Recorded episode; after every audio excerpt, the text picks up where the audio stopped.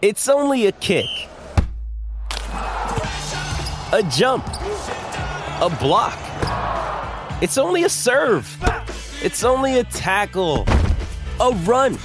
It's only for the fans. After all, it's only pressure. You got this. Adidas.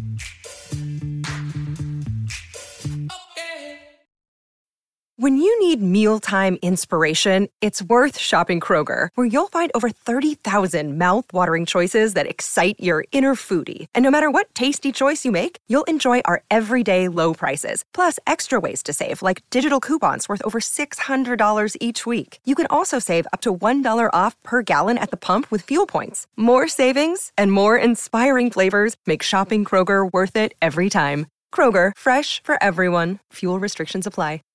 This episode is supported by FX's Clipped, the scandalous story of the 2014 Clippers owner's racist remarks captured on tape and heard around the world.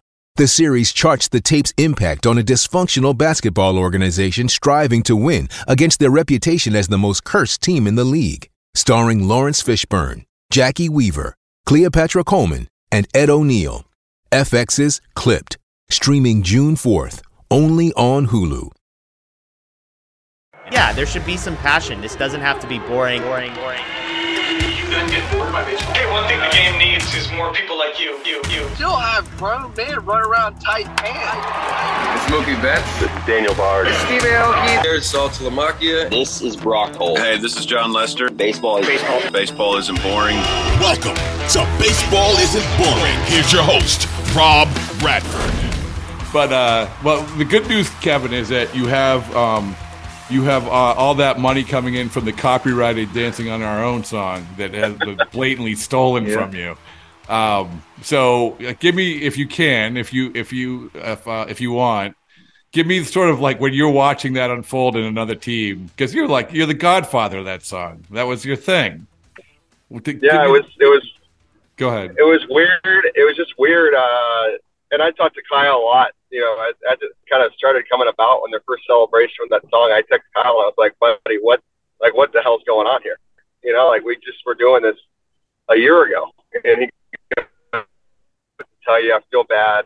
I played it for the guys early on in the year. They they obviously loved it, and it's kind of stuck in the playlist.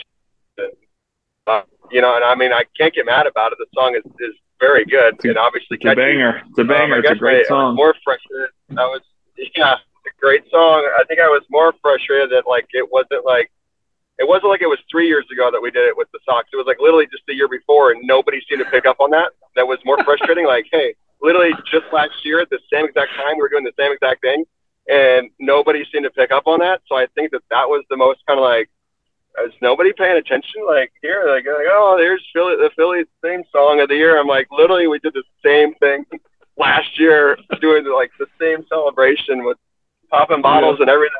Like it's just kind of as it, I'm like, is this going over everybody's head, or is it just me and the guys that were there, or anybody that you know called up last year just seemed to have be like, oh yeah, this is great. I'm like, all right, well, um, I got the underlying story if anybody wants to know. So I guess my my joke with everybody was like, uh, you know, I got Philly, you know, I got Philly in my hands too, and, and nobody really knows about it, but uh, it it was funny.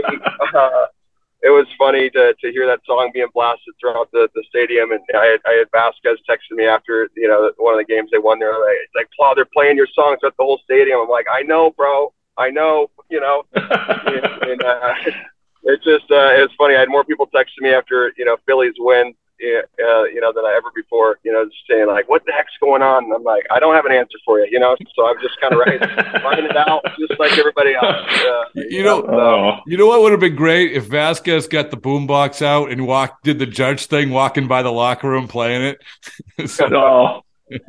Yeah. So it's all good. I see. It's hard for me to get too upset because uh, Schwarber's my guy too. I love him to death. So did he really feel bad? Did he feel bad about it? He he felt bad. He felt bad. I, I think there was a genuine like you know, but it, at the same time, it was kind of out of his hands. Like it was kind of started, and um, you know, I, I don't know. I, I, I love Kyle way too much to get too upset about it. So that's kind of where I'm at. in, in, the words yeah. of Matt Damon in Good Will Hunting, the music just owned me. In celebration of opening day, we've got a special episode of the Moth Podcast for you. The theme is baseball and the surprising ways it connects people. I gaze out at the players on the field, and then I, uh, I look over at my dad, and I, I realize that in the silence between us, that something has changed. It's like I'm seeing him for the first time. Two stories about baseball, family, and so much more. The episode's available right now. Subscribe to the Moth Podcast to make sure you hear it.